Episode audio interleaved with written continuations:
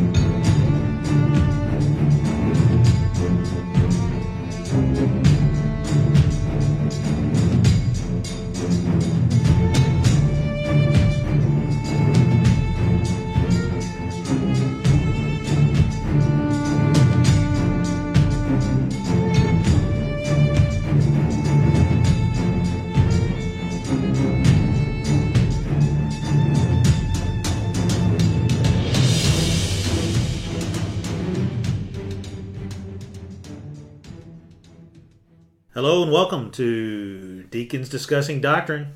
It's Friday and we're here at the end of a long Easter week. The octave of Easter, is that the right uh, terminology? The octave, We're in the octave. octave of Easter. And it's Deacon Tim, Deacon Dallas, and Father Lynn all together again for this week, which we hope will be a, a great episode. Uh, we've got a lot planned, so not a not a lot of reason to monologue here. Um, we'll just say if you've got questions, make sure you put them in the comments. If you've got uh, thoughts about future episodes or things that you want us to investigate or talk about, make sure you put those in the comments or send us a um, an email. Our emails are in the bulletin and they're also in the event that was posted on Facebook. So we have those, and we're ready to go. And we're, as always, we start with current events. This is I'm not springing it on you like I sprung it on you last week. Does either one of you want to go first, or do you want me to go first? Sure, you go first. You're going to have me go first. Okay. So, my current events. Um, I don't know if anybody uh, knew, heard. Yesterday was Benedict's Pope Benedict Em- Emeritus Birthday. birthday. He's uh, 93 years old, and what's special about that is if he lives another 140 days, he will be the oldest pope to have ever lived, which is quite amazing, really, if you think about it. First pope to resign in Did you have to look that up? it came across CNA, Ah. but no, I did look it up. I did look up the fact that he was would be the oldest pope. Um, now, some some people would say that he do- doesn't qualify because he's not really the pope right now. He's the pope emeritus, but the the pope who was the oldest when he died, if he lasts another 140 days, and you know he looked good. I saw some videos of him uh, yesterday, and I think he looks good. So Must be all the beer that he drank. yeah, his brother usually visits him, who's like 94. He's a year older than him. Usually visits him, and they drink a, a Bavarian beer together. And uh, because of the the coronavirus, they were unable to spend his birthday together. So, uh, you know, things change. Second thing I had is uh, the first diocese opened up for masses in the U.S. Well, that was week. part of what I was going to talk about. Well, go ahead. I'll, I'll, I'll, I'll No. segue into you. But No, you're talking about the one in New Mexico. yeah, Las, La, Yeah. Las Cruces. A bishop announced that. Uh, was it was it a bishop or yeah Yeah, it was, it was Bishop. yeah bishop announced that he was going to uh, start having but Only five people. Yeah, because I didn't quite understand the stand he was taking. He's going to open. He, okay, we're having masses, but we're still going to follow the state law that the governor set forth, which is five less than we're allowed. You know, in our state, right? Mm-hmm. Five people are allowed in it, so he's still going to follow that. Right. So I didn't quite understand the statement he was making or the stand he was taking. Well, I think the stand is this that every diocese in the United States currently, before him, had a ban on all public masses. So you couldn't have a public mass. And he's the first one to reverse that by saying he can have a public mass, which will, will have four people in attendance for a public mass. I don't know if he'd sell tickets or what he would do. He'd probably get uh, be a good way to fundraise, wouldn't it? Well, I talked to a priest before the Triduum from Covington. Not allowed to celebrate mass the way we do. Live Uh, streaming. live streaming, uh, Wow. not for us as parishes. So therefore, like a Holy Thursday, the dean, priests from that dean get together and have a mass. You know, per dean. You know, Mhm. nobody participate. It was- amazing. It's much more strenuous than us here. They they will go and be beyond Governor Beshear prescription. Why I have no idea. So Yeah, I mean, I think it's important to realize that that obviously, you know, the, the bishops feel they want to do their part for social distancing, obviously, uh, but they also have to balance the whole factor of their parishioners are starving, and you know, uh, the comments that I see on Facebook quite a bit are related to, you know, you can worship Jesus just as well at home as you can in church, and you know, I think that's maybe true for every other religion except for for Catholics, right? Yeah, exactly. And I, I myself, you know, being being a priest and a pastor, received numerous requests, you know, to receive Jesus. Numerous requests. You know, the the Hispanic community, you know, a lot of our parishioner. It's tough. It's very tough. And I- so, Yeah, and that, I'm sorry, go ahead. go ahead. And that's just kind of what I was going to, my current event was uh, talking about when, when are we as Catholics going to get back to the sacraments? And we still don't know the answer, right? We- Um, because I'm like Tim, you, talking about, you, you see all these comments on Facebook from from parishioners, our parishioners, and you know even even outside our state, people making comments, and it's I'm,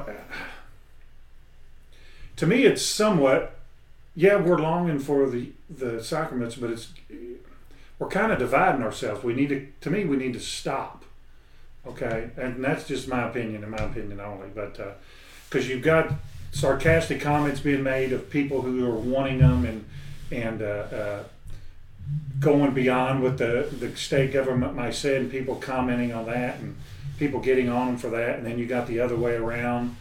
Uh, even ones going out in public, you know. Well, just like for example, the uh, and this didn't have to do with uh, Catholics in general, but the people who uh, uh, marched on uh, Frankfort the other day, boy, you know, some kind of protest with the governor and you have you'll see comments people really getting on him for for going against the what the governor setting forth and uh, i'm thinking i am not at all saying that they should have done that but but but when people's livelihoods are at stake you go to desperate means to to to to try to get to survive and the same thing goes with the sacraments people are longing for them really bad and uh, so they're they're trying to put pressure on the bishops, and the bishops are in a in a bind too.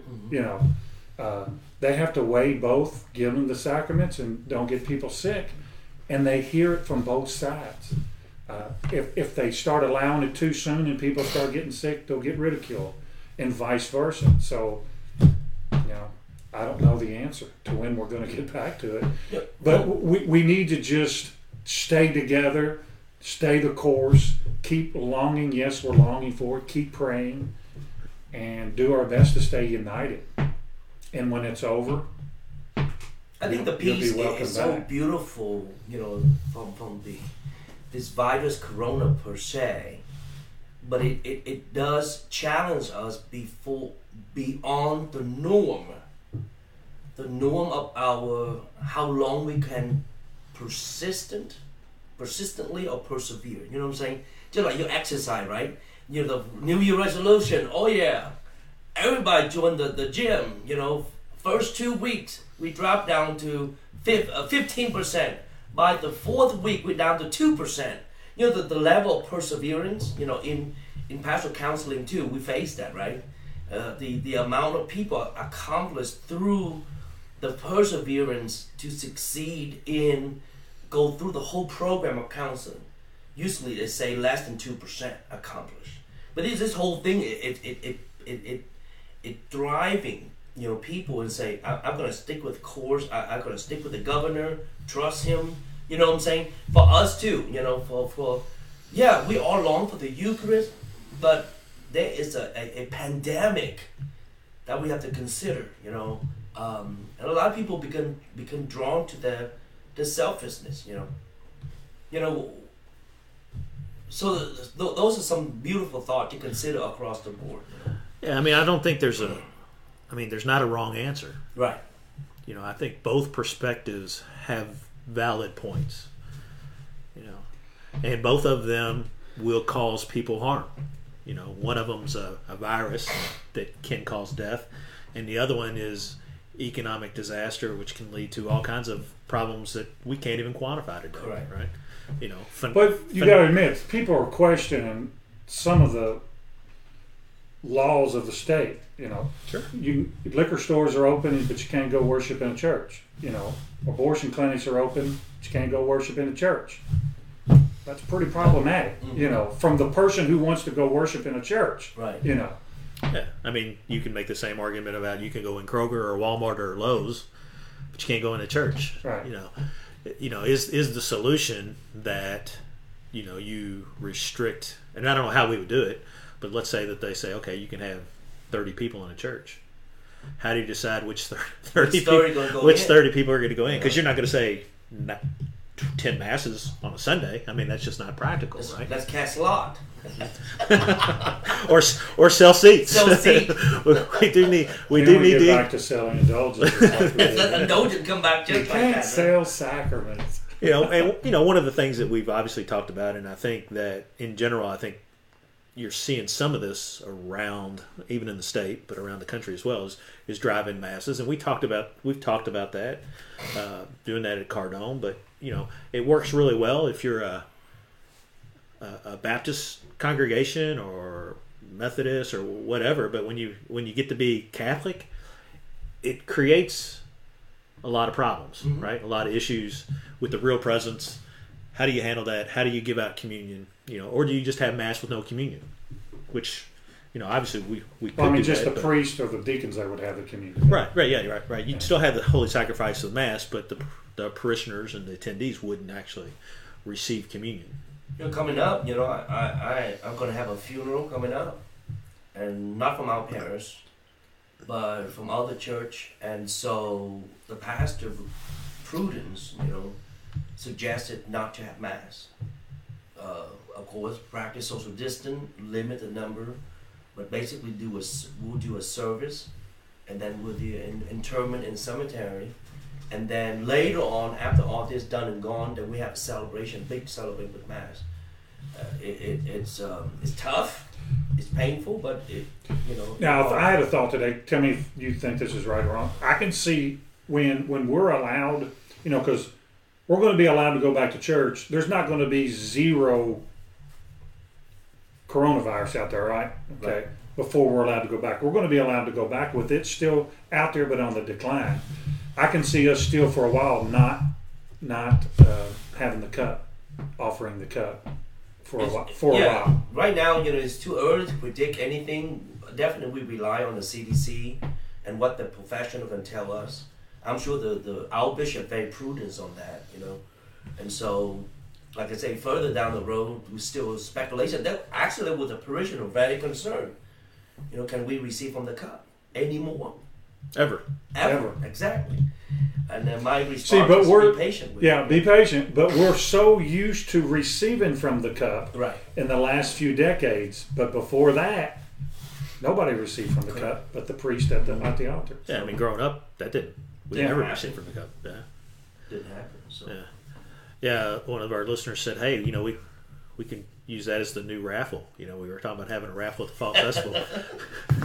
we, first fifty people get to come to the get to come to the first public mass. That's when the indulgence problem gets settled in. Returning the indulgence. But I just hope everyone listening out there remember this time because when we could come back, remember how bad it was hmm not receiving the sacraments and don't take them for granted. How important it is, yeah. So what I'm saying is, first time Father Lynn can hear confessions in that cry room, the line should be down the street, right? right? Actually, the It line, should be down the street.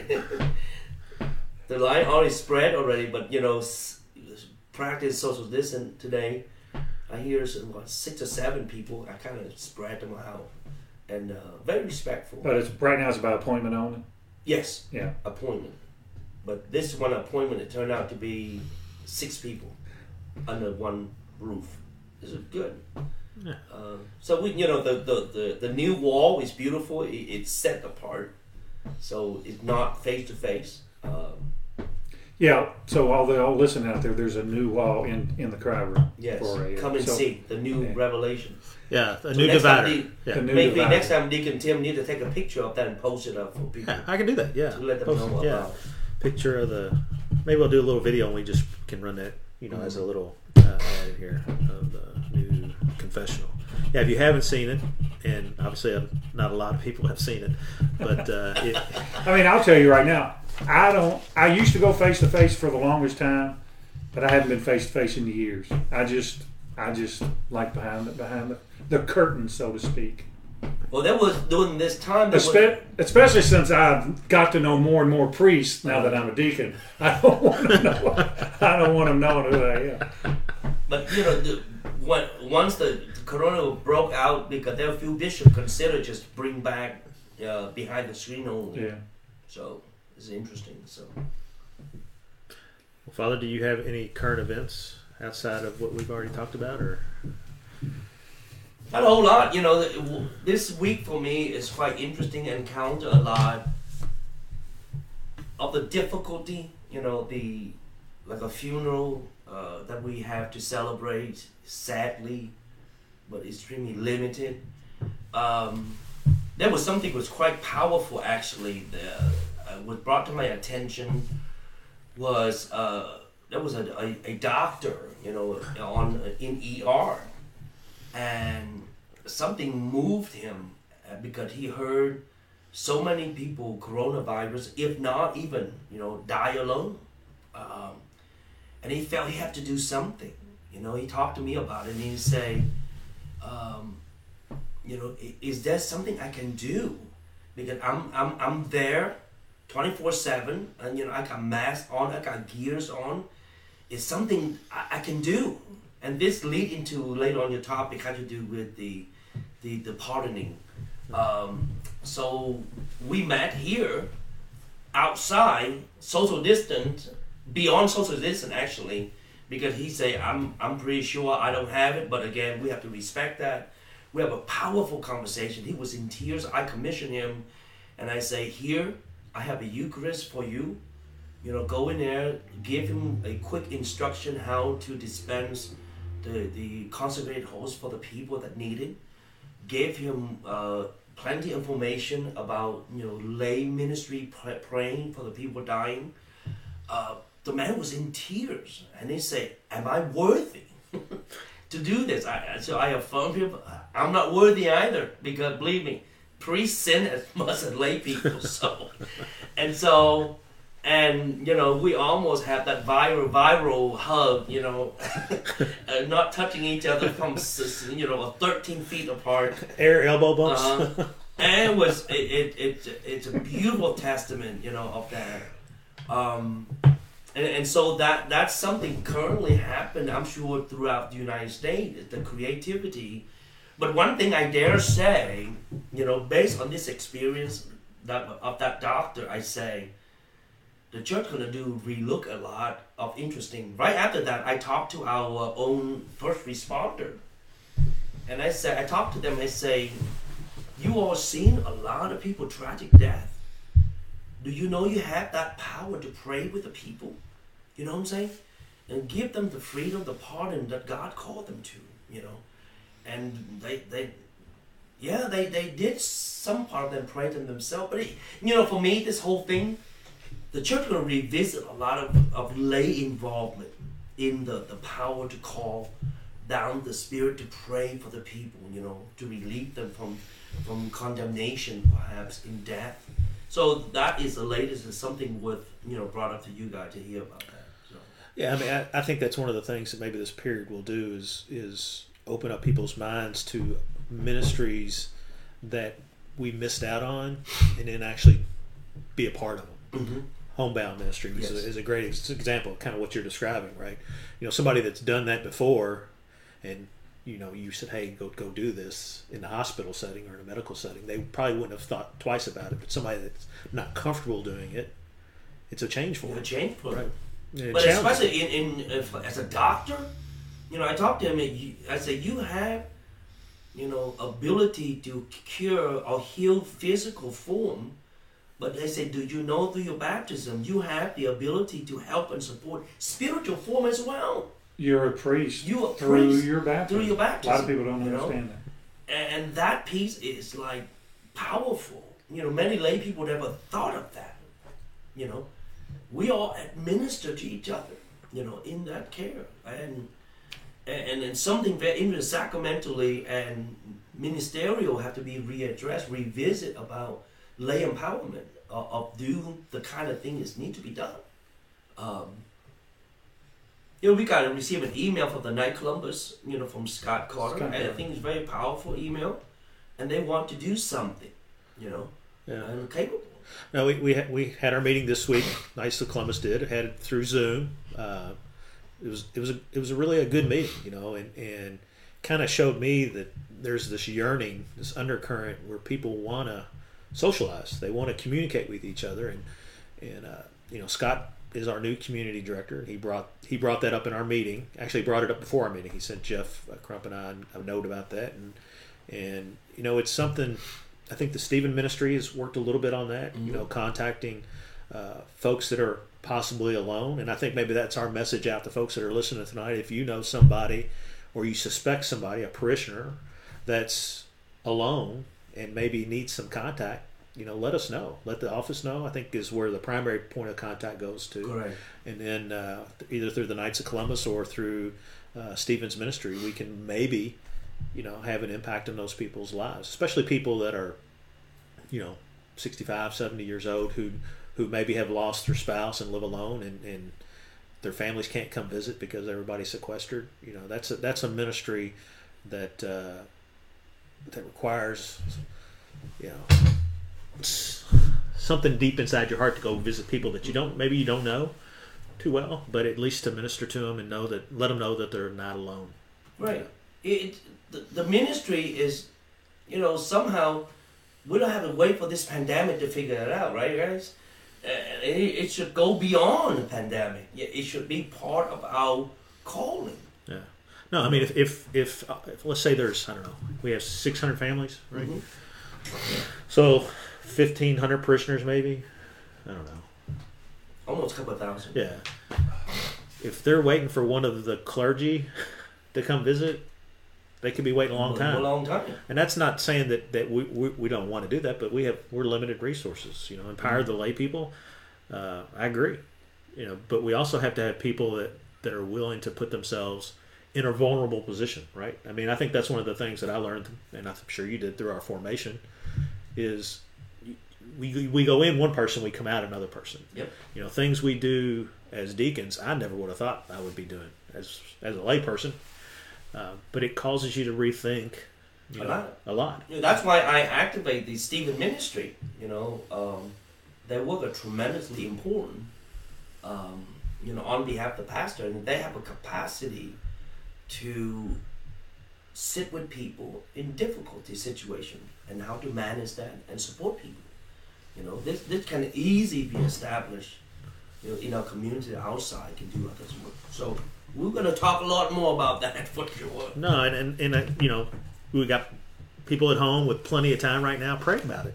You know, uh, pray about how you know you served your church and your community and your parish previously, and how this pandemic is changing us, changing our habits, changing the way we live our lives, our interaction in our families, all those things. Pray about how that's affecting you and how you'll come out of this Correct. Because it, it should change us all, right? Every single one of us. I hope It would change. When people out of this and, and say, "What Corona?" say you have some major problem. Well, I want to go right into our, our, our interview of Father Lynn, is what uh, we had planned on doing. We kind of sprung it on him at the last minute, so he, he didn't say no. so Dallas Dallas says, I don't have any questions for him, so uh, I got a whole list of questions right here in my book. I got my handy book here. Well, that's because I thought you already was making a question list for the interview. But these are these are not tough questions. I mean, to, to me, you know, one of the things, and I, I learned some of these questions a long time ago. Um, and when I meet somebody the fir- for the first time, I use these questions to um, to really help me remember somebody's name or something you know characteristic about it. And some of these things I already know the answers to, but I'm going to ask you anyway. Uh, just because I don't think maybe some of the people that are watching don't don't know. You know, they they know us mostly from an hour a week, right? And that brief interaction, maybe it's a committee meeting or something like that. And I think that's one of the things that we want to we want to do on. We're going to start with you, but the same thing that will apply to us. We'll interview each other in the same way, but uh, you know, help help the parishioners and other people that are watching understand a little bit more about who we are. And we're just normal people, right? Exactly. right? Uh, so I was just curious, where are you from? Now remember, don't say China. because there'll be a fight. and don't say Wuhan either. It's Wuhan in Vietnam. Well, I don't know if you. Let me interrupt real quick. I, I told you a funny story. It's Been a couple years back. I work with a gentleman, and uh, he's not Catholic, but his wife is Catholic, and they, you know, they gone to several masses and Lexington and stuff. And we were talking about priests, and he said he was talking about all all priests are, they're so boring. I can't even listen to them preach. There's only one priest I've ever heard that even gets me going at all. Listen to him preach. Some Japanese priest. I said, "Is his name Father Lin?" Yeah, Father Lin. Well, if you're not going to be called, you know, Vietnamese, you might as well be Japanese. It's better than being Chinese, I guess, right? Better than Japanese. Especially now, right? now is uh, a lot of uh, racist tendencies towards China, right? I mean, Apparently, they, they a lot of them say it out there, yeah. But that's why I think uh, President Trump, with their few lines he throw in there, you know, our Asian American is, is our friend, right? Right. And they- so therefore, I'm sure there was some grumbling out there in regarding to to the relate to the, the, the, the Chinese situation. So, well, So- I'm from Vietnam originally. Okay, uh, escaped the country in '81 by boat known as Boat People, uh, with uh, my three brothers, dad, and my sister, and myself. Uh, two oldest brother escaped first in '79. Uh, they have their own story. You know, survived over 30 days in the, on the ocean, no food or water, uh, one death. Um, so from there, we managed to escape the country by boat. Uh, that's a different story. Get more beer, and I tell you about it. and we made it to uh, Malaysia, one of the island called Pulau Bidong, uh, where the refugee camp it was. Um, the unique about that, quickly on that escape was we faced the perfect storm. Uh, we really the movie Perfect Storm. That's what we faced. Uh, we managed to escape that, and we got chased by the pirate. Who was pirate? Basically, the um, the Thailand government allowed their fishermen to intercept any boat. Many Vietnamese die on the water. Uh, estimate guesstimation is about two million Vietnamese die on the water. Uh, a lot of them got kidnapped, raped, uh, tremendously. Had I myself witnessed some of that on the island. Uh, but anyhow, the the beautiful story was the day that we, we got chased by pirates through the perfect storm. We saw an island, and that that that means we are home. We are on the home stretch, and that was on Palm Sunday. Uh, we, we made that. So anyhow, uh, after we made it to the island, we got sponsored by United States, and we settled in to Covington, Kentucky, and eventually myself and my sibling we end up end up at University of Kentucky, and from there I entered seminary, and then I moved to Texas. what was Covington just based on the fact that that's where your sponsor family was from? Is that what moved you there? Or? Yes. Um, my two oldest brother was sponsored by a friend of my father, so they settled in Covington, um, and so, like I say, we literally can go anywhere uh, based on my dad's status, and so. Dad chose to settle in Covington with our siblings and the friend. So it was good, you know. Covington, it kind of peaceful place, no rowdy for boys. So the You went to high you went to high school there. Yes, in grade school first. I started with uh, sixth grade, and make my way through high school, and then end up at University of Kentucky. Where'd you go to grade school? Uh, Latonia Elementary. And then you went to. Did you go to Rao? I went to Holmes High Holmes. School. Yeah, Dickie Bill's, Dickie Bill. Dickie Bill. Uh, and then from there, University of Kentucky. Yeah. As an engineer. Yes, studying Engineer. engineering. Yes. So you've been in uh, in the U.S. You've been in two dioceses then, and then Two you, dioceses. and you studied in a third one, right? You studied at Mundelein, right?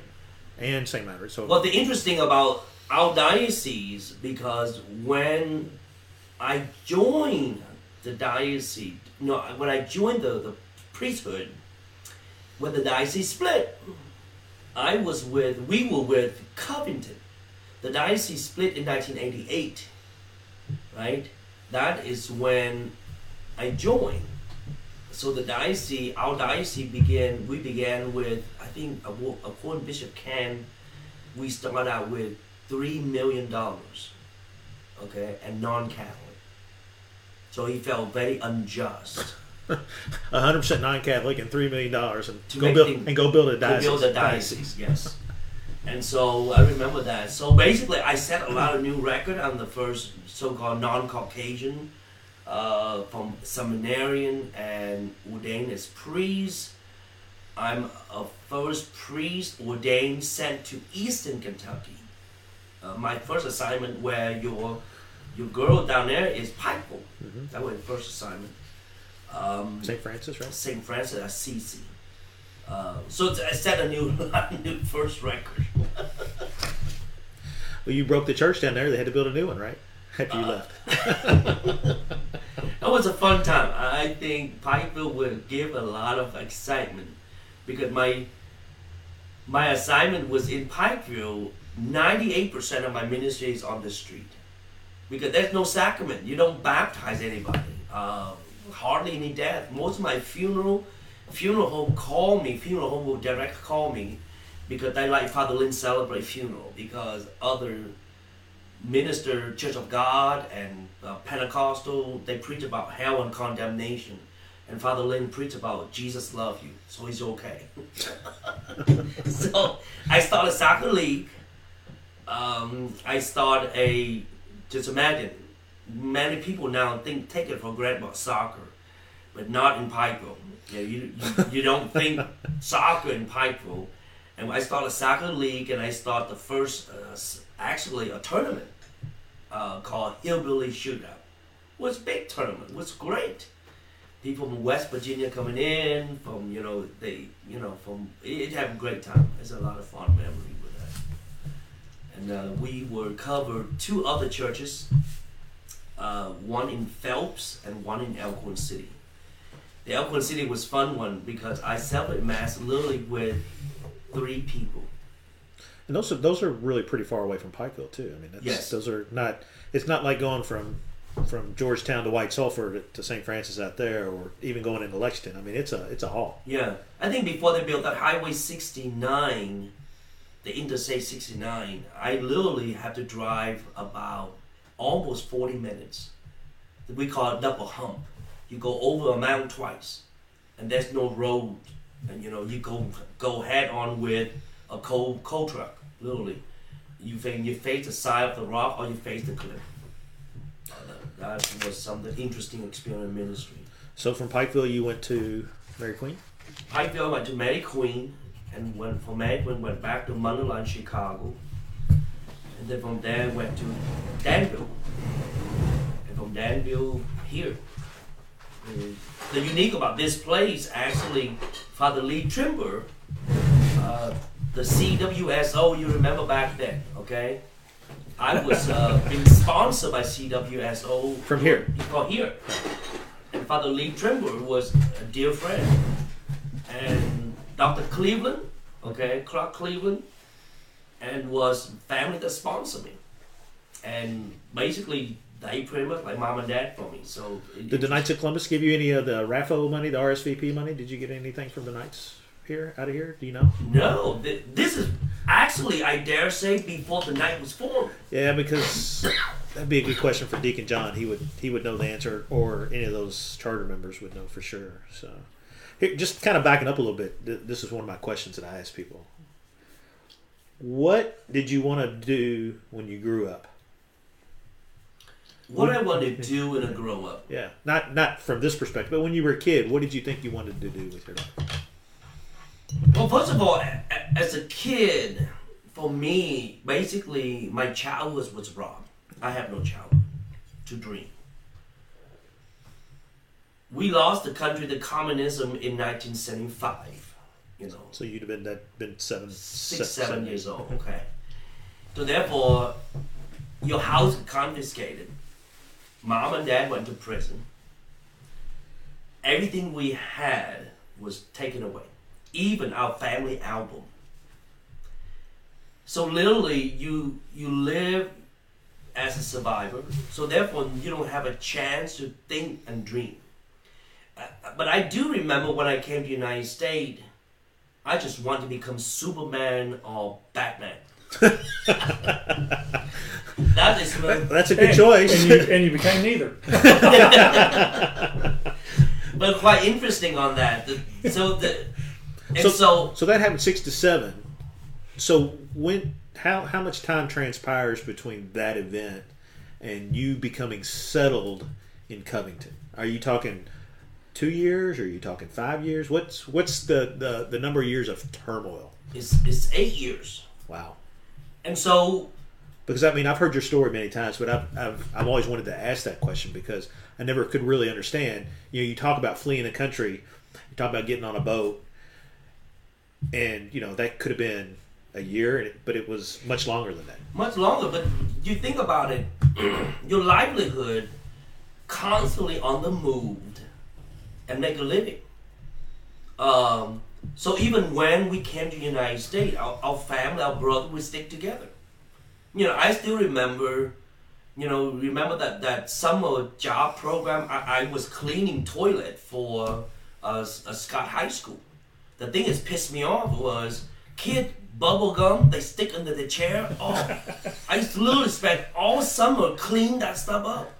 Yeah, the, I remember the program because freshman, sophomore, junior year, I did the summer program too. One of the years was cleaning a grade, Right. cleaning an elementary school. And the first paycheck I made, you know, you kind of make almost uh, what two two hundred fifty dollars or so. And I gave it to my brother, uh, who's a lot older. He had a co-op at GE in Louisville. Gave the whole check to him so that he can do that. Wow. I think minimum wage back then when I was two two thirty five. Two thirty-five or so, yeah. So- That might pay more than being a priest. Oh, definitely. I was gonna say if it doesn't work out, then you, you should let Dwayne Ellison know because they're constantly hiring people at the school. I think you're safe there. But I mean, so so seven or eight years of you know constant movement, not Mhm. knowing what's happening. You never know what happened. Basically, you you constantly we were on uh, food stamp program, uh, you know, government food co-op. You know that's why the story of of of uh, our Deacon Don is not far from me. That's why I I share a lot of similarity with him. You know, a big family just like yours, and we we constantly on that move. The reason I jumped engineering because. That's what my brother studied, so I studied engineering.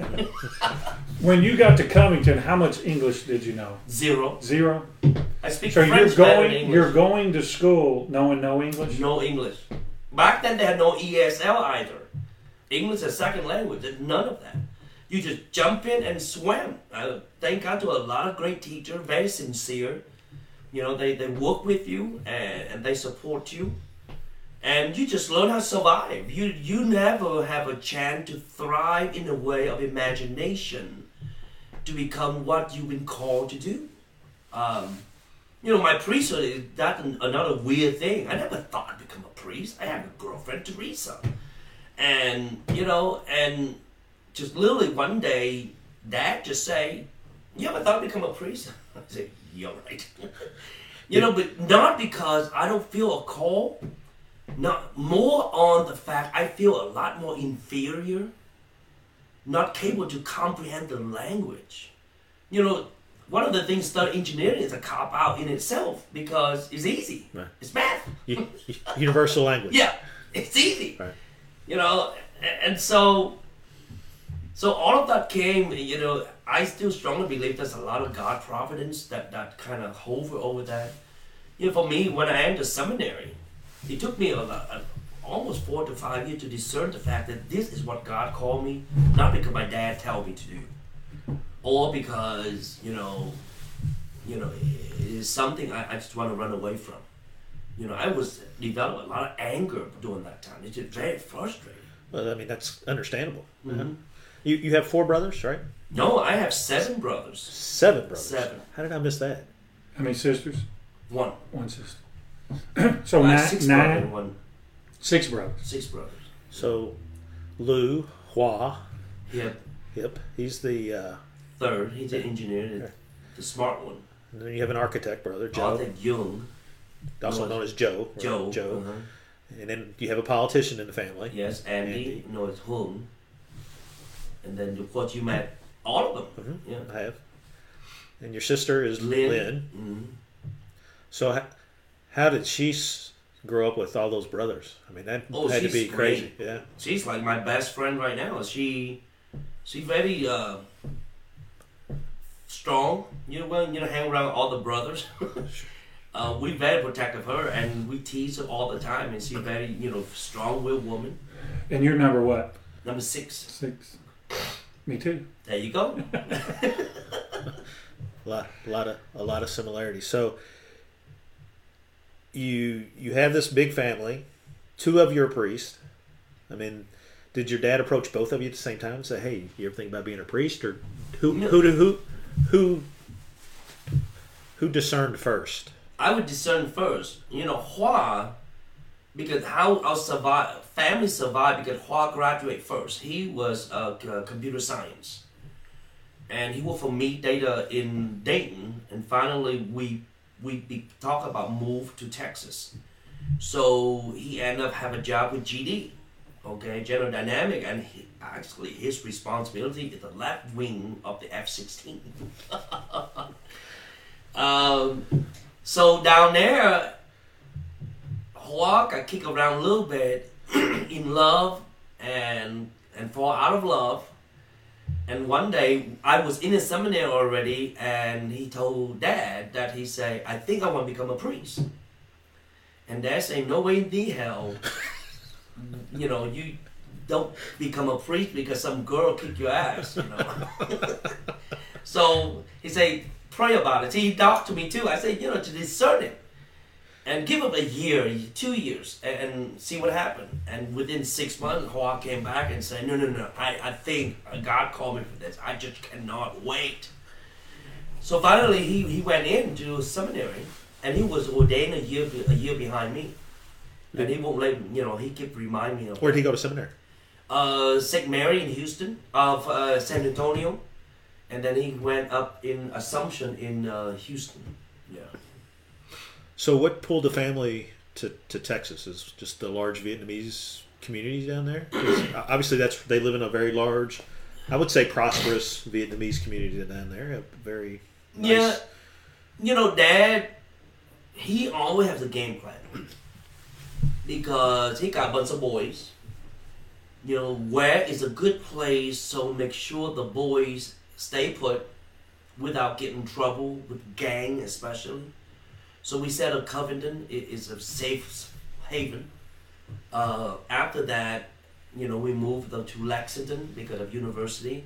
And after everything settled in, he said we need to have a place that for jobs, for marriage, uh, safe house. He traveled everywhere. Even he checked out Houston. He felt Houston is too busy with too much Vietnamese, with a lot of you, you hang around too much Vietnamese can become very stagnated, you know. And so he chose Dallas area. Um, Dallas was a, it's a great settlement with a lot of new generation Vietnamese, very high educated people. Great name too. Dallas, there you go, definitely. And so he came there, and he felt is is um, even the Vietnamese that live on top of each other, they spread out. Well, Dallas and Fort Worth, that, that Yes. whole area is spread out whole in general. Yeah, it's huge. much. I mean, Houston's a big town, obviously, but it, it is very different than Mhm. Dallas for sure. So you know, as I said there, you know, you got plenty of diversity, uh, especially Vietnamese. They don't they don't get knick-knack with each other. Um, so that's the reason. There are plenty of churches, even Vietnamese community churches. You know, in Dallas alone, there's about six parishes Vietnamese. In Fort Worth, there's about six or seven as well. Um, so it's huge. Uh, doctors, plenty of doctor Vietnamese. You know, funny about now, Dad, he's used to speak Vietnamese English very well, so he's down to minimal now. You know, because they worship in Vietnamese, they go grocery in Vietnamese, they go to doctor in Vietnamese, they have Vietnamese station, uh, TV station. The only thing that you know that he still hang on is Fox News. I'm assuming they don't have subtitles in Vietnamese down there. No, it's a really Fox News, and they have Vietnamese Fox News version on the internet. so that's the general gist of it, you know. So, rapid fire questions here. You ready? Biggest work accomplishment. Persevere as a priest, thus far, thus far. hmm especially this parish. You, your biggest uh, physical accomplishment. Big physical accomplishment. Uh, almost made it to see my pro in uh, in soccer, and broke my knee and ankle. Well, that sucks. Injur- in- injuries are, are Hey, I play big accomplishment right now is golf, which I tried to get Deacon Dollar to join in. Favorite course you've played? Favorite course, oh Valhalla, and it scared the heck out of me because I actually play with a caddy who play like a professional player. Yeah, cat, caddies can be intimidating. oh, very intimidating for the first time ever. I, I just I couldn't play. Uh, It freaked me out because the caddy, God, he's so brilliant. He's good, but he's a nice guy. my favorite story of a, a caddy is uh, you remember the show on ESPN, Mike and Mike? Yes. Mike, so Mike Golic is talking about the first time he played at uh, Augusta, and they have caddies there as well. And he said he's at this the, the first first green, and he's out there, and the caddy says, "All right, you want to hit this shot. When you hit this green, you want to hit up on this upper plateau so that it runs down and filters down to the where the hole is." and Mike Golic says, "I'm just heading in that direction." And, and that's what it is. Caddies, obviously, he your caddy at Valhalla caddies at that course all the time and Oh, understands yes. it very well. And And he, the guy, I remember it was so. There was a hole. I forgot the, what number it was.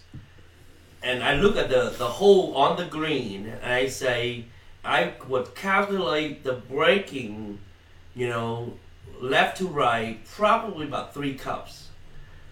And the caddy look at me and say, "Sir, it's no.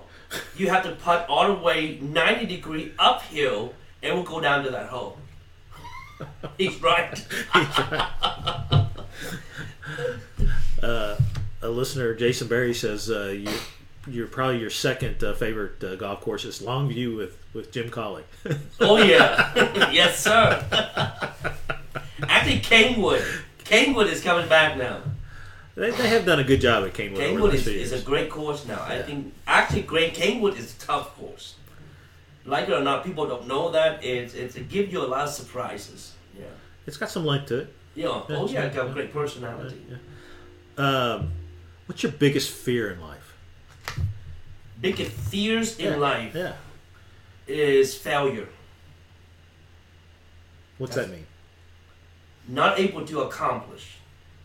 You know, for me, like the challenge right now here, we know this parish is tough. You know, you all know that, right? There's a huge hill we have to climb. And now, you know, the situation, we was prepared to build the school, and now coronavirus. Very panicked, you know. And, and I, I'm just maintaining prayer and composure and say God will see us through it. Know, I want to make sure everybody know that. Talked to the principal this morning, and he's very nervous about that. We have a school next year, and I say, God in charge. We have to make sure we do what we need to do now. Abs- That that I was thinking about that as one of my current events. I, I saw where a diocese, I think they have sixty schools, and they've already announced that they're closing four of them next year.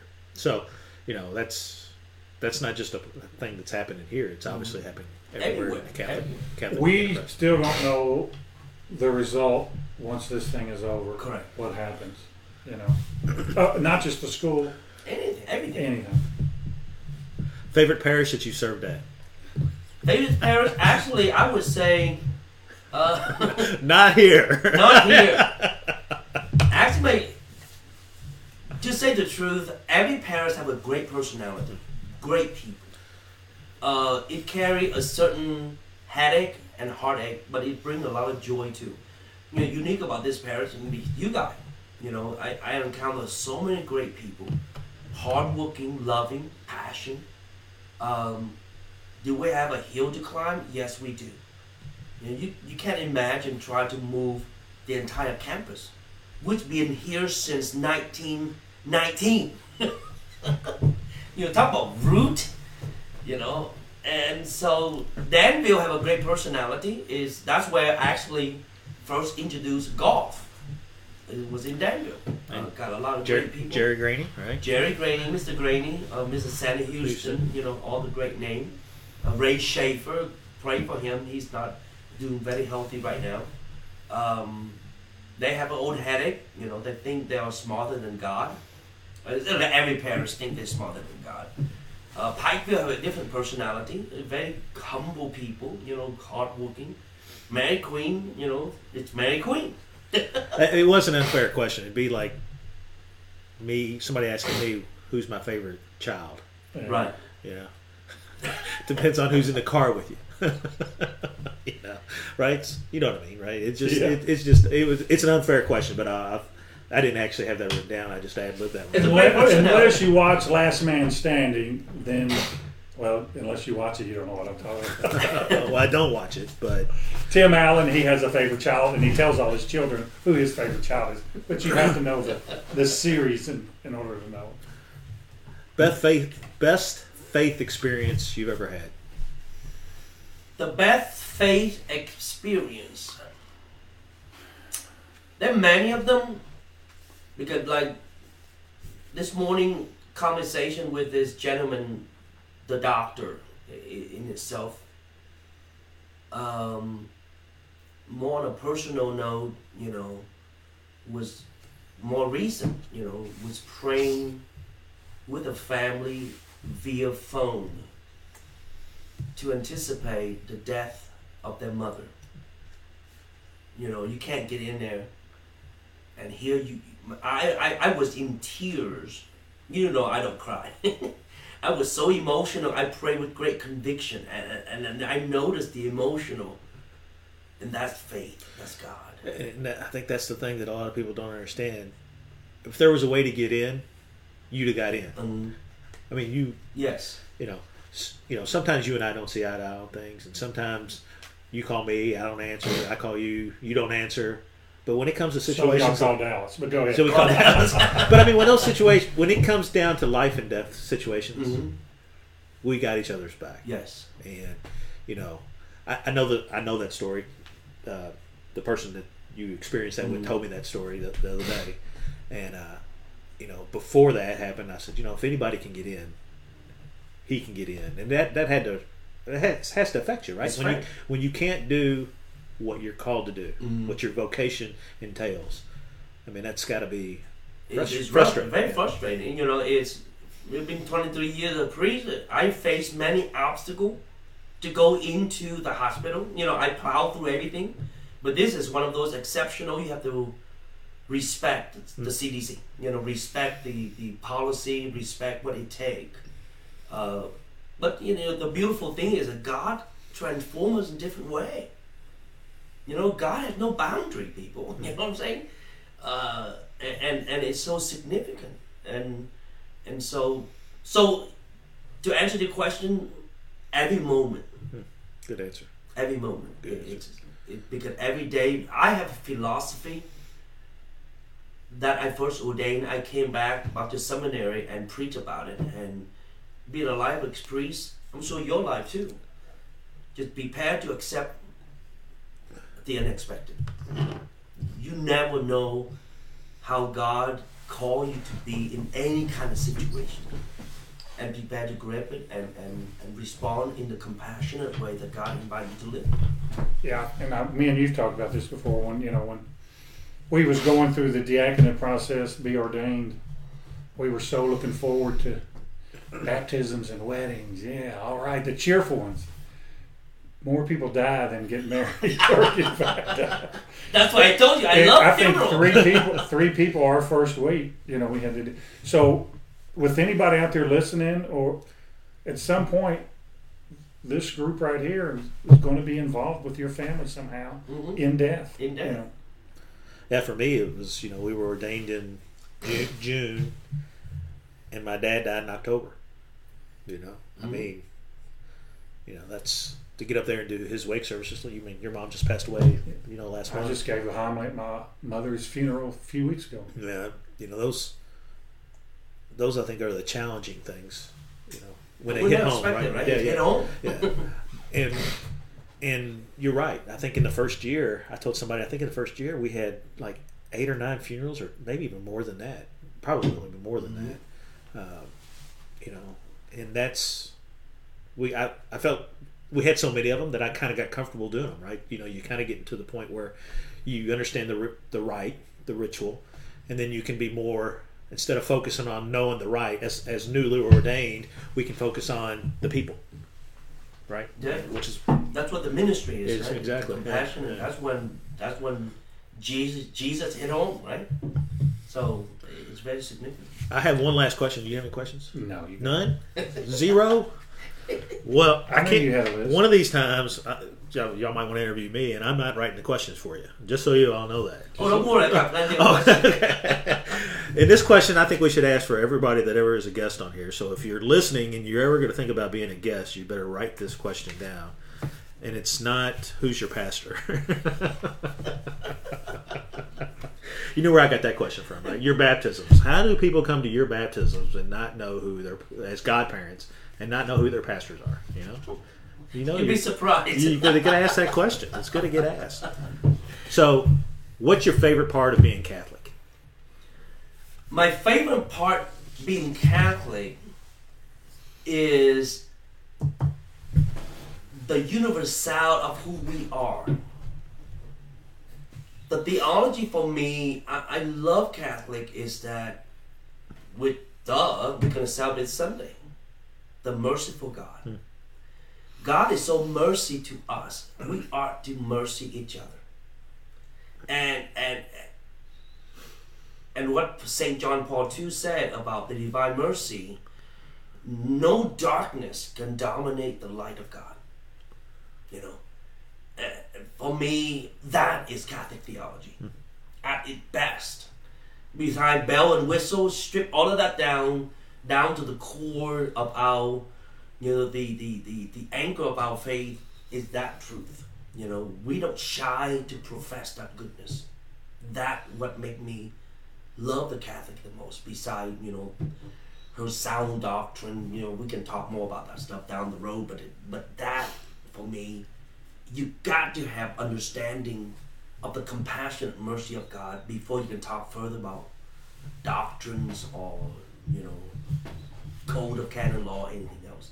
Because at the end of the law, right, the last code was talk about a care for the soul of the people. Hmm, true. So that's my answer. Great interview. I hope everybody enjoyed that. Hope they enjoyed it too. We're going to go just a little bit over. if That's all right. And then also remember this. This is a reminder too. My last name is not Lynn. because when I left Danville after five years, and somehow there was a person thought my last name was Lynn. Well, in reality, it's not even when, right? Right? No? Then you change your have to change your name. No, I did not. When I came to the state, especially when you become U.S. citizen, you can change your name to whatever you want. Okay. Uh, my name is always Lin Win. Oh, I thought it was. Uh, So your brothers all got American names like Joe and Andy. Well, No, they use that as a common name for their work. right. For example, you know, my brother Yung is spelled Dung, D-U-N-G. So therefore, you He, know, he didn't want to use that. that's right. So he changed to Joe, but his paperwork still Yung. And Hung, you know, sound like whatever. so, so he changed to Andy. That's his, um, you know, baptismal name. You know, you know, we have some of the name is very complex. There's a guy, literally, his name is spelled uh, Fook, T H U C. Think about it. You know, rated PG, right? So therefore, he had to change his name to something else. You know. Uh, so you know, part of survival is you know use the name. Now, in your uh, in your office, you used to have your uh, your ordination announcement, and it was your full name on there is Lin- Mary Peter? Mary Peter Lynn, Lin Xuan Nguyen. Nguyen. Yes. That's a lot of names. Well, Peter is my baptismal name. Okay. Dad consecrate all kids to the Virgin Mary, so we have to have Mary. So I add that to it. And Lin is my first name. Xuan is my middle name. And Nguyen is family name. Xuan X U A N. X U A N. It means spring. You know, that's why my nickname is called Spring Chicken. That was one of my questions, but we're, we're running a little bit out of time. And I also was going to ask, also uh, can't speak. I was going to ask you what your favorite Vietnamese food is, and you can't say pho, which is good, right? Is there a good pho place in Lexington? Food? Yes. How do you say it? Pho. Pho. Mhm. There's a good place called Asian uh, uh, Pho Saigon. It's on um, Circle 4 toward Chuck E. Cheese. Good. Actually, unfortunate that they closed because, you know. So, didn't get any videos from you this week. No. Yes, that should be a. That was a video did Let's see if I can pull that up. Go keep talking. Yeah, from uh, Spectrum uh, News. Uh, it was released yesterday. I think we did post it. Um, I also sent out should release tonight uh, a video about I want more selfies. I don't have enough family with pictures with me at, at church. the viewers are looking at the video. They're not hearing the audio, but uh, you can see that there's on- there's only two pews basically that have on each side On two each pews. side, yes. Two pews, and, and if uh, the Knopf singers are listening, we know you don't sit up front. So I don't know why your pictures are up front. We should move the pictures to where they sit because we all know where everybody sits, right? I mean, Well, that's how if, we if, identify if people. you if you see the latest video I release, you should know why they all sit up front because I, they, you know, good Catholic never sit up front. Okay, only bad Catholic. So therefore, I want to make sure they all sit up front, close, close enough. Well, I didn't know that. I mean, I would have been sitting in the back all the time. so, if you haven't seen that that latest video from Spectrum News, you need to go check that out. It's on our Facebook page, been shared by a lot of people. Um, something obviously that you can uh, can watch when we get done here. Don't go now. We don't want you to leave now. and as always, like hit those like buttons down there at the bottom and make sure you share the video when we get done and it gets posted up with uh, some of your other parishioner friends just so they can know more about uh, what we're the ministry. This is for us. To me, this is a ministry. It's really a very important ministry. you yeah. know. So we want you all to be a, you know, we don't want anybody to miss out on it. So, Right. um, so we do have a saint of the day. did we do the follow-up question? We're going to do that after the saint of the day. Okay. Trust me, we're going to do that. The only reason I want to do saint of the day is because I, I spent time on it. That's important. The This the saint of the day is. Anybody know the, this guy's name? His name is Saint Benedict Joseph Labre. La Brea. Labre, French, a patron saint of the homeless. So, uh, which is kind of kind of fitting at this time because the homeless people. I was listening to to a uh, a news report today about the homeless folks, and uh, they're having a lot of trouble hmm uh, being ministered to. Um, you know, getting getting food, getting shelter, Right. those things, uh, real tough. So. Uh, we should pray for the intercession of Saint Benedict to help uh, help the homeless folks. Uh, there is a homeless contingent in, in Georgetown now, correct?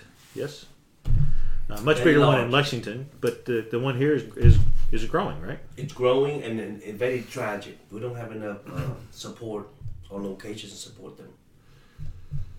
So, Saint Benedict, Joseph, Labre, Saint of the Day. So, let's go back. I screwed things up a little bit on our agenda here. Let's go back to uh, follow up questions. We had a few questions from last week. I don't see any questions from viewers t- this week so far. No specific questions. There was a question that came into me about card home service, but I think we've addressed that. So, um, you've got one, right? The email? Yeah. But we'll let's Yeah, we'll get to that. Okay. Um, And I don't have it on me, so you'll have to ad lib it, or maybe we'll do that as another topic. Yeah. Yes, let's do that. Uh, so we had a listener who said that uh, one of her relatives told about a priest in a specific diocese, not the diocese of Lexington, that uh, went and visited parishioners' homes on Holy Saturday with the Blessed Sacrament and the monstrance. And uh, her question was related to the fact that on Holy Saturday morning, all of uh, Jesus is is to be consumed, right by by canon law. Was it canon law or germ or whatever whatever the right? So on Good Friday, after communion, after communion on Good Friday, all the any remaining uh, hosts are consumed, and the tabernacle is left empty. And and her question was basically, how does how does a priest do that if all of the if the rules have been followed and the the body of Jesus has been consumed? And I think the answer to that is these are not ordinary times. Correct. You know, if you read properly, you know, the there is a liturgical calendar celebration. You know, ideally you consume all consecrated hosts uh, by Friday, complete that process. But the church is still prescribed to retain some consecrated hosts for for homebounds for the emergency of that viaticum. Um, the to answer that pre probably my guessing that he could not celebrate Easter Vigil because there are dioceses throughout the United States that during the early state of this coronavirus that priests were not allowed to celebrate mass. You know, there are dioceses that would not allow priests to celebrate mass vis-a-vis recording. He have to do live stream like uh, to consider to fulfill liturgical law and canon law. So yeah, uh, we like I say very fortunate with our bishop. He's not micromanagement. Um, so to answer that that experience about that priest, probably to answer the straight answer, yes, the consecration of the species is always there. You know, because Jesus fulfilled the obligation. This is we celebrating this whole Triduum passage, but you say that he has no Eucharist to do that is, is no. Uh, you know, like one thing is a blessing as priest. Right now, if, if there is an urgency need of uh, consecrated host, you know, I can celebrate right away to accomplish that. Uh, in the right is permitted to do that. I did I did notice after uh, adoration. Like I told you, there's only five. There's only five hosts left. I was I was I was getting worried. Now we've got only one left. There's only one left. Yeah, because I, I dispensed to a, a, a uh, the doctor to give him enough hose for him to do this ministry. So he has it. till Wednesday. Till Wednesday, no Sunday. Sunday. Oh, Sunday. that's right. Sunday. Yeah. Sunday. I was thinking it was like this is Sunday night. I'm Well, sorry. one of my favorite questions that gets asked every day around my house is, "What day is it?" yeah, Exactly. like just now. The Groundhog Day. yeah. But and there's a meme going around uh, Facebook that says uh, something like, you know, this is the longest March. March had 62 days, and and April has going to have 30 weeks or something like that.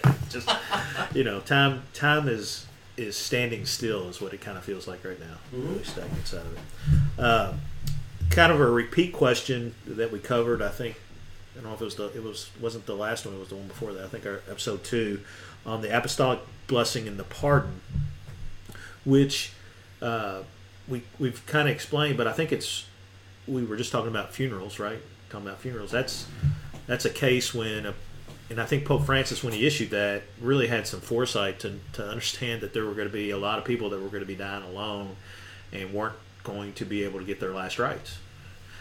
I mean, if they were at home, you know, or in hospice, I think you can probably get could probably get in. But if you're in an ICU or something like that, It's impossible. it's impossible to get in. And so that apostolic pardon and that that blessing enables them to get to get the mercy to experience the mercy of God through mm-hmm. that that they would have experienced in Correct. restaurants.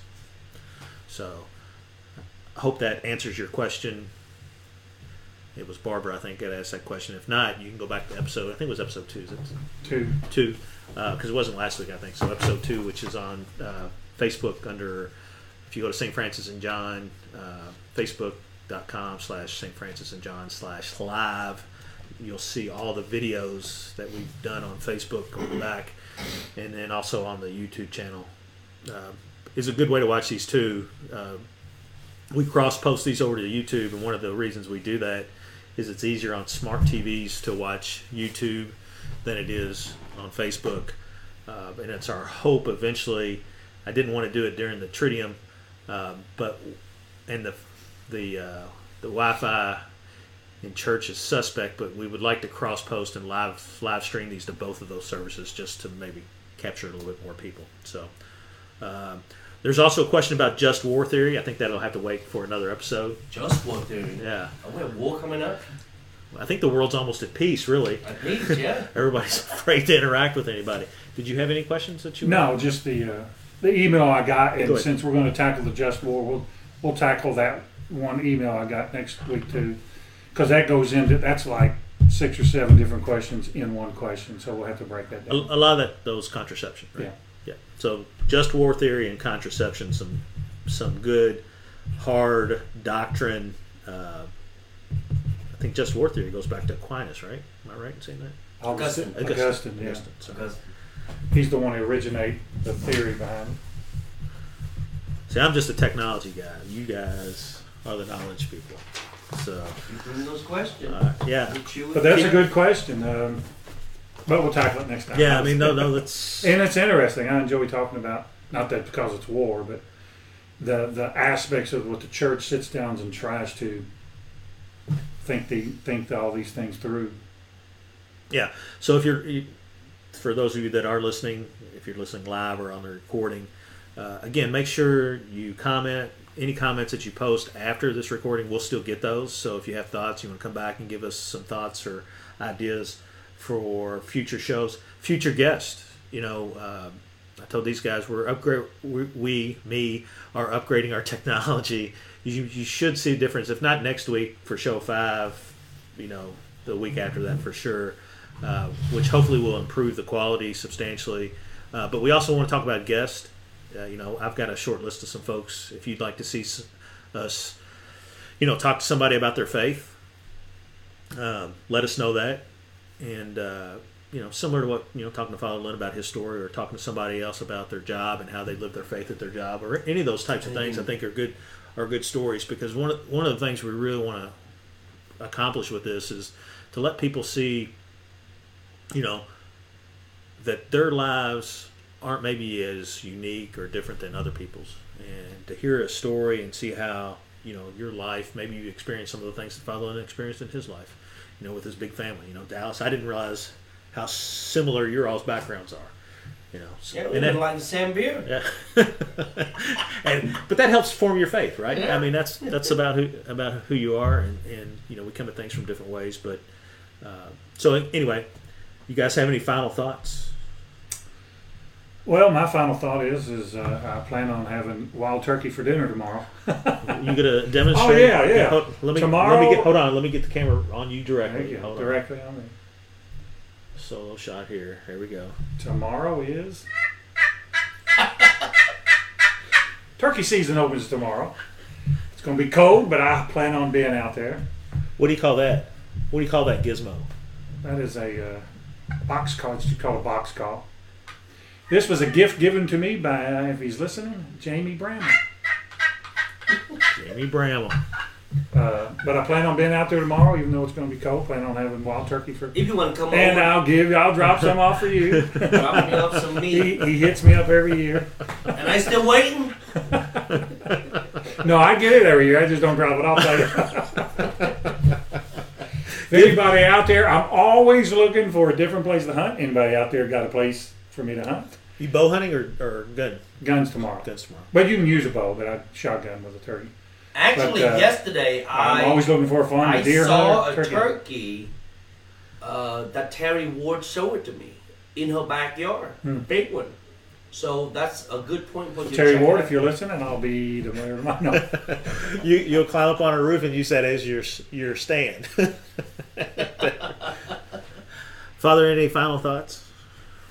Yeah, just uh, you know, hope everybody enjoyed the show and know it's tough out there. You know, right now when we become very antsy and concerned about school reopen or not, but just be patient in the thought of this great season that we are celebrating. You know, the uh, the mercies, uh, passion celebrate coming up, and just anchor onto the the goodness that God has for us and pray, and we will we will overcome this. So. Prayer prayer is important. And the other thing too i think is you know you mentioned that uh, things that are on top of your people's minds are just you know what's happening with the school and those things. Uh, we we do need your contributions. Right. um, on the bottom of the screen there you see ssfj.org that'll take you right to the giving page uh, on the website. Uh, you know if if you've if you can give it this time you know if, obviously if you're unemployed and, and your future is uncertain we understand that but if your job is still going on and you're like me working from home uh, and ready not to work from home uh, i didn't really say that kelly if you're listening I enjoy really working at home a lot. I, I really, I do. I, I got my office set up. I can be in the bathroom, in the kitchen in 12 steps. I mean, that's like the perfect office, right? but so if you're blessed to be working from home and you know your income hasn't been affected uh, by this uh, pandemic, you know, please go to ssfj.org and, and donate. Uh, all your funds are needed, uh, and that's an easy way to do it. I, would like to add a thought too. You know, talk to uh, Dan Bordell this morning. Of course, a great concern, but our, our, our conviction always maintain Catholic education. Um, so I want to make sure everybody who are here out there, those who belong to St. John School, you don't get panicked. Do your part. to support. Because everything we run based on a budget right now, we our teacher is working very hard uh, in an NIT version of it, and you know just just be part of that.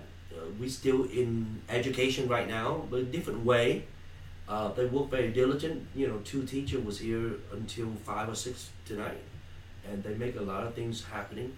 So make sure everybody out there. But I'm intent to drop a letter to to all St. John parents to make sure they do their part to support what we are doing. You know, we all take a big burden. You know, all of us. It, it take all of us to accomplish a task.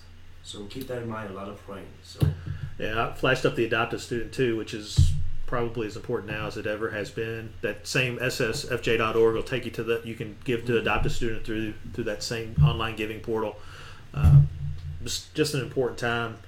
You know, obviously there's a lot of uncertainty around schools, mm-hmm. Catholic schools across the, the country, and you know we need to do what we can to to keep our our school functioning at the level that it has. So, which one of you wants to give a blessing?